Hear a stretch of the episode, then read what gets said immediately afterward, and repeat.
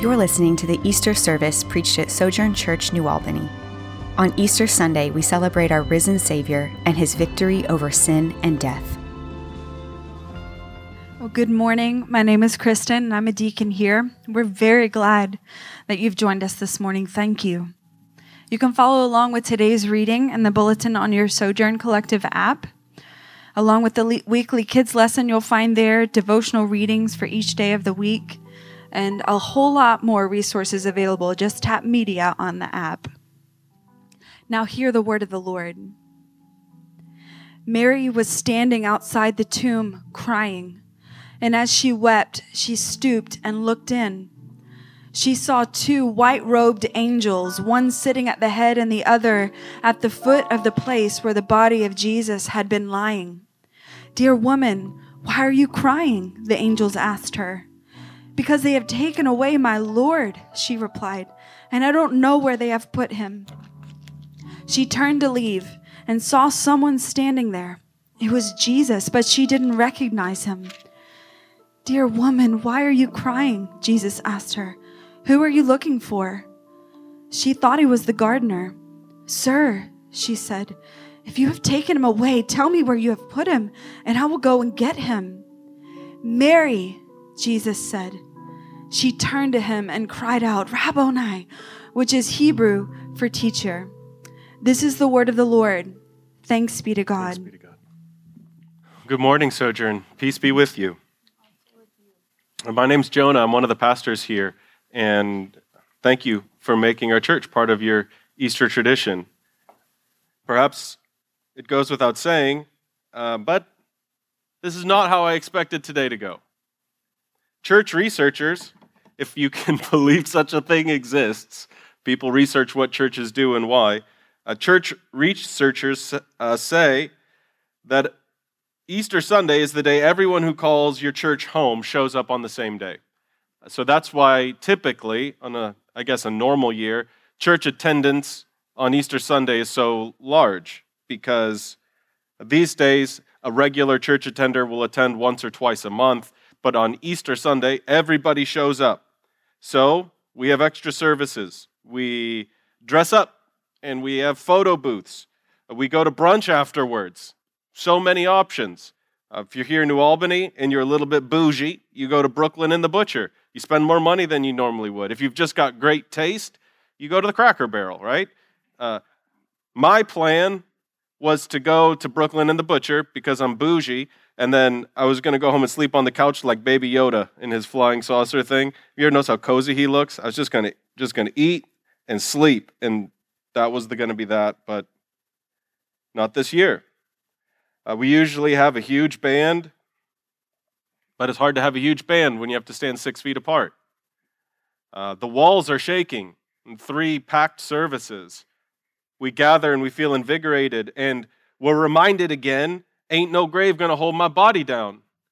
We've been planning for this service. I was so pumped about the artwork. I mean, it's been months. We remember, we gather and remember that if he walked out of the grave, we will too. But this is a different Easter than what we're used to. Uh, this year, it's very much an unexpected Easter. Two of my children are old enough to know what's going on right now. Um, they will remember the word coronavirus for the rest of their lives. And I, I suppose it was about a month ago now. Um, it was after the first week of kind of quarantine or the really heavy social distancing. It was really our, after our first week at home. Um, my son held my hand in my kitchen and he asked me, he looked up to me real innocently, he's six, and he looked up at me and he says, Daddy, is Easter canceled too? Uh, because that week soccer had been canceled, ballet had been canceled, school had been canceled, and his, his little mind wondered, is Easter canceled too? I cried in this room last week when there were no little hands awkwardly waving palm branches as they marched around this room as has been our tradition for many years now. More has changed more rapidly than I even had categories for. So, in so many ways, this is an unexpected Easter. In times of, uh, I would say, great disorientation or uncertainty and anxiety, uh, I find comfort, or at least I try to, in the wisdom literature of the Bible. Um, these are whole portions of the scripture devoted to learning how to walk with care and skill amidst ambiguity, uh, to navigate the grayness when the right decision isn't obvious. Um, wisdom is godly character and action amidst confusion and disorientation. So, a week or so ago, um, I went into some of my favorite portions of wisdom literature, and I found myself kind of disagreeing with the Bible, which in my vocation is a scary place to be. Um, so here's what I came across Ecclesiastes 1, verse 9. History merely repeats itself, it's all been done before. Nothing under the sun is truly new. So that bothered me because all of this sure feels new to me. No obvious answers as to how all of this will end. Uh, we, can't, we can't look back and say, well, how did the historic church handle digital church gatherings for a period of time? In frustration, I, said to myself the other day, but there's never been an Easter like this. And, uh, and then the Lord brought today's text to mind. Um, I say it was the Lord because I haven't been reading in John's gospel since I guess once we really preached through it a little while ago. Um, this wasn't the text that we were planning on preaching for this Sunday, and um, it came to mind, and as I read it, it, absolutely pierced me. And so I, I want to walk through it and uh, consider some invitations for an Easter such as ours. So, John 20 begins in an entirely bizarre and unexpected way. Verse 1 reads Early on Sunday morning, while it was still dark, Mary Magdalene came to the tomb and found that the stone had been rolled away from the entrance. A couple of surprises here, particularly if you were living in around this period of time and this was the first time you'd ever read this. Um, first is that Mary Magdalene is the first witness to the resurrection. Tradition does not have a high opinion of this Mary, and I would emphasize their tradition. There's lots of unfair things that have been put on her, but tradition does not have a high opinion of this Mary, and her culture did not either. Her testimony would not have counted in court. Um, in, in other words, if you're making up a story, uh, it's a very bad idea to have a woman be the first witness.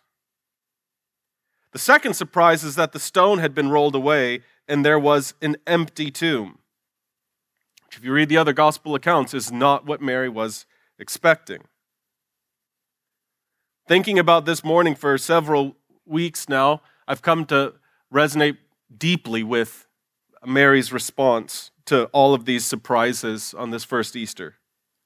In verse 11, it says, Mary was standing outside the tomb crying. So, reading this, it was as if the Lord was telling me, Yours are not the first Easter tears. It was as if He was reminding me that your tears are welcomed at Easter. If you find yourself holding back tears this morning, may those tears you're feeling remind you of the first Easter. May that remind you of this unexpected woman at the unexpectedly empty tomb battling confusion and disorientation. Last, last week, from Matthew's gospel, we were reminded that ours is a grace built house. God will restore all that we are by grace, which means that in this house there are room for your tears even on Easter. Listen to how verse 11 continues. As she wept, she stooped and looked in. What I found interesting about this is she's crying. She already knows that the tomb is empty, but she kept crying and then she kept looking. She sees the tomb is empty, and yet she still stoops in and looks around. Mary's Easter tears were also curious tears. As she kept crying and kept looking, angels met her there. In the place of her confusion and despair, they say to her, Dear woman, why are you crying? Which, you know, may seem like a pretty ridiculous question. She could not see this at the moment, but we can see it clearly now. There are many things that are unexpected, disorienting, and surprising to us that simply are not to God or his angels. A profound lesson we can learn this Easter is to keep looking for Jesus, keep stooping and looking for him through the tears. My goodness, the angels must be thinking,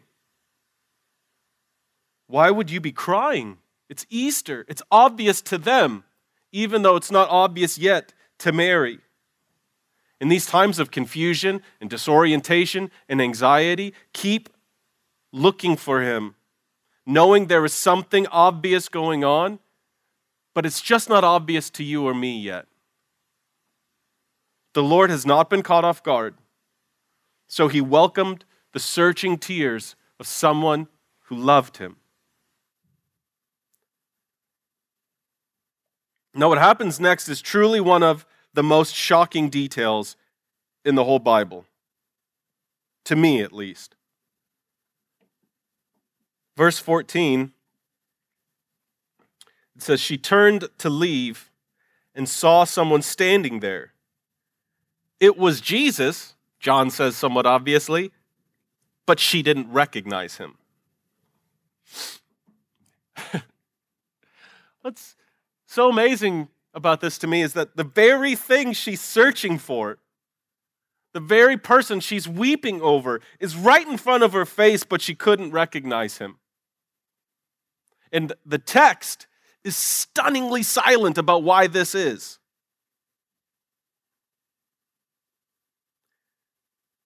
regardless of the reason, which we'll speculate a little bit, I want you to recognize this. In this moment of such despair and confusion and her tears, hope was right in front of her. Life was right in front of her, but she couldn't see it. She was looking at God and thought he was a gardener. So, why maybe did she not recognize him. I think thinking about this can it might help us with how weird life is right now.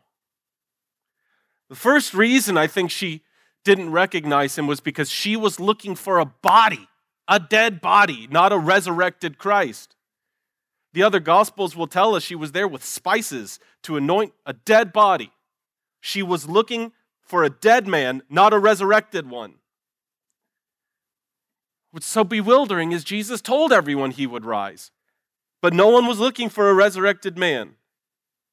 She was looking for a body so intently that she was blind to any other option. Despair, fear, pain can make us forget the story that we're in even when God has told us the story explicitly. Unexpected Easters like ours can blind us to the presence of God. She had forgotten what to look for. Maybe she didn't even know what to look for, and so she didn't see who was right in front of her. She was looking for a dead body, not a resurrected man. The second reason I think she couldn't recognize him is that resurrection is far more than we can imagine. When God brings new life out of tragedy, it's more beautiful than we could imagine before. It seems Mary didn't even have a category for resurrection. She wasn't looking for risen Jesus, she was looking for dead Jesus.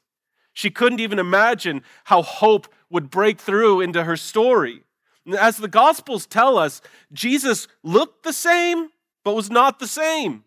He still had his scars, but there was something radiant and beautiful and transfigured about him. This isn't the first time someone didn't recognize him. He was somehow transformed and made beautiful to such a degree that those closest to him didn't recognize him until he made it clear who he was. And watch how he makes it clear to Mary. In verse 16, he says, Mary. He spoke her name. You may not recognize me, he seems to imply, but I still know you. If you are feeling disoriented or confused, if you are enduring an unexpected Easter rather than celebrating a normal one, I plead with you to find yourself in the stories of the scriptures. So much of the story of the Bible is unexpected. A perfect, fully sufficient, filled with delight and joy, a perfect God creates out of nothing. Because that's what artists do. They create out of the goodness and the abundance of his creativity. He makes a universe beautiful and filled with wonders because he could do it and he wanted to do it. Then he makes a creature in his own image, not a slave, not a robot. He makes a creature in his own image, capable of knowing him and experiencing his goodness. And that creature disobeys. But God, he pursues his creation clothing them, providing for them, and making a promise to them that rebellion and brokenness is not how the story ends. The story winds its way through more rebellion, through slavery and deliverance, through invasions and exiles and disease and centuries of silence. How would the promise be kept that rebellion and brokenness is not how our story would end? How would our prayers would be answered? Listen, no one was expecting God Himself to come. And no one was expecting God would come as a baby. But the Son of Man came, the Word became flesh and made His home among us. He came not to be served, but to serve. Did anybody see that coming? He came not to serve, to be served, but to serve, and to give His life as a ransom for many. And his rebellious creation murdered him. And with his dying breath, he pleads for their forgiveness. Three days later, weeping Mary didn't know it, but she was standing face to face with resurrection and life. And this God, so good and so patient and so beautiful, calls her by name. She didn't recognize him, but he was risen. She couldn't see through her tears, but he was risen. I know this is an unexpected Easter, but in some ways they've all been unexpected. I know it's an unexpected Easter, but he is risen. So listen, I don't know how all of this ends. I don't know when we gather together, but this day reminds me that life is coming. Resurrection is coming because I know he is risen. Suffering before glory is the pattern and promise of the Christian life, and this is no different. Become the kind of person that looks through your tears, straining to find the face of God. Look for his presence.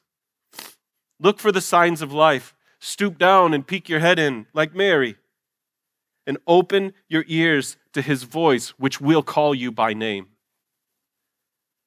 Whatever, whatever comes on the other side of this will be so beautiful, we may not even recognize it. Do you realize this? The resurrection and life that is coming for us is so beyond our ability to imagine right now. Let this unexpected Easter fill you with hope. Right now, we are all participating in one bit of evidence of, of what I'm talking about. Because listen, do you think Mark Zuckerberg was sitting down and saying, I'm going to create a tool that will one day be the largest vehicle for the proclamation of the gospel the world has ever known. Do you think the inventors of Zoom sat back and said, you know what? We want to find a way to help churches stay connected and love people even when they can't see each other face to face. Do you think the men and women working in all of our internet infrastructure thought they were creating the most powerful tool for proclaiming the resurrection of Jesus the world has ever known? If you need evidence that he is risen, look at your computer screen right now. Have you not seen how quickly the church has adapted? How quickly the global church is retooled? All we did to keep doing what God's people do. He's risen. None of this is easy. None of this is what we wanted or how we expected it to go. But none of this will silence the message that Jesus, the hope of the world, is risen. We are a resurrection people, and we can face any circumstance knowing life gets the final word.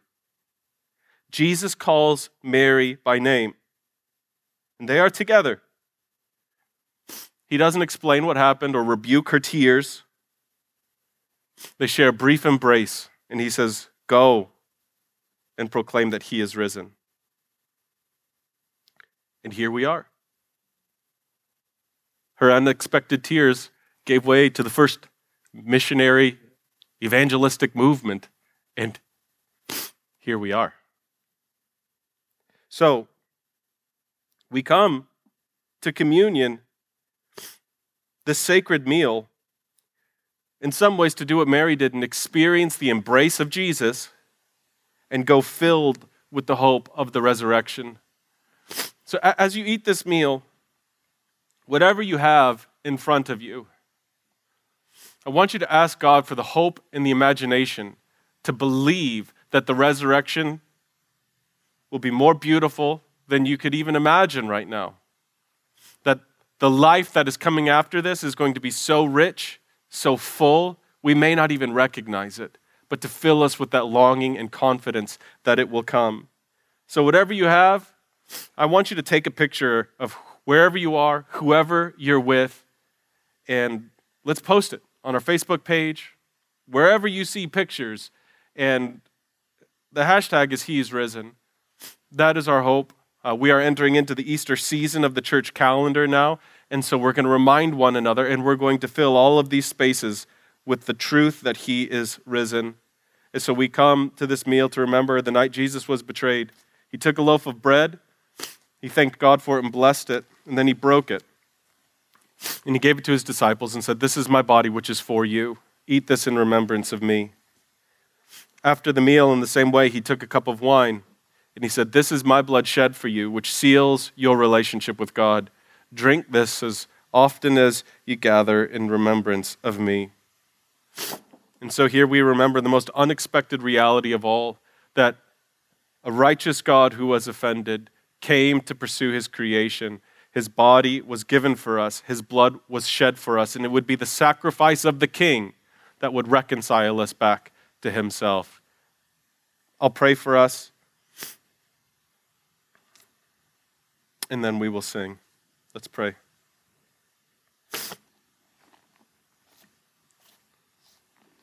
Father, we are grateful that you are a God who keeps all of his promises, even when we don't recognize it, even when we don't know what we're looking for. We praise you that we have the assurance that life gets the final word. I pray this day, in the reality that Christ is risen, would fill us with hope, would fill us with a longing and an expectation for the new life that is to come, both here on this earth and eternally in your kingdom. Enliven our spirits, awaken our bodies and minds to know that you are with us now. May we feel the presence of Christ, experience his nearness to us, and go and tell the world that he is risen. We love you, Father. It's in Jesus' name we pray. Amen. We do to support this church or this neighborhood as a church. It's not our diligence at work or at home. It's not our incredible skill and productivity as parents. We are given full life. We become a whole church by grace alone. And if you see your brokenness clearly, if you see your need and you allow it to push you towards Jesus, do you know what he'll say to you in that place? Maybe you need to revisit what he said to these people in the story. If you can see your brokenness and come to Jesus with nothing, you'll hear him say, I'm so sorry you're in this place. I'm so sorry this is how it's gone for you. What do you have? What do you need? And most of all, you will hear him telling you over and over and over about how much he loves you, the delight that he takes in you, that you are his and you belong, not because you are worthy, but because he is good and he loves you. What's being revealed to us here is the heart of God. It is the theme of all of the scriptures. Jesus heals and then he feeds, healing and feeding. It seems that in the drama of scripture, the healing of bodies and the feeding of bodies, healing and feeding go hand in hand over and over, healing our brokenness and nourishing our bodies. He's restoring us, all that we are body, mind, and soul. I mean, one of the profound things the story tells us is man does not live on bread alone, but he does live on bread at least. We do have these basic needs, and even in these small, ordinary needs, Jesus cares about them because he cares about us. Maybe that next time you feel the itch to do something, to do more, the restlessness, receive that as an opportunity to ask God for grace and to believe his grace is sufficient. See the stillness as a time, yes, to confess you are saved by grace, which many of us are good at but the stillness now is an opportunity to learn to live by grace. To be a grace built house means we accept our brokenness, but we reject the belief that being broken keeps us from God. We reject the temptation to do more to please God, and instead we receive his pleasure in Christ. We remember his great and ultimate healing and feeding miracle that he gave his body to pay for our rebellion, to wipe away our sin and throw it into the sea. He gave his blood to seal our relationship with God.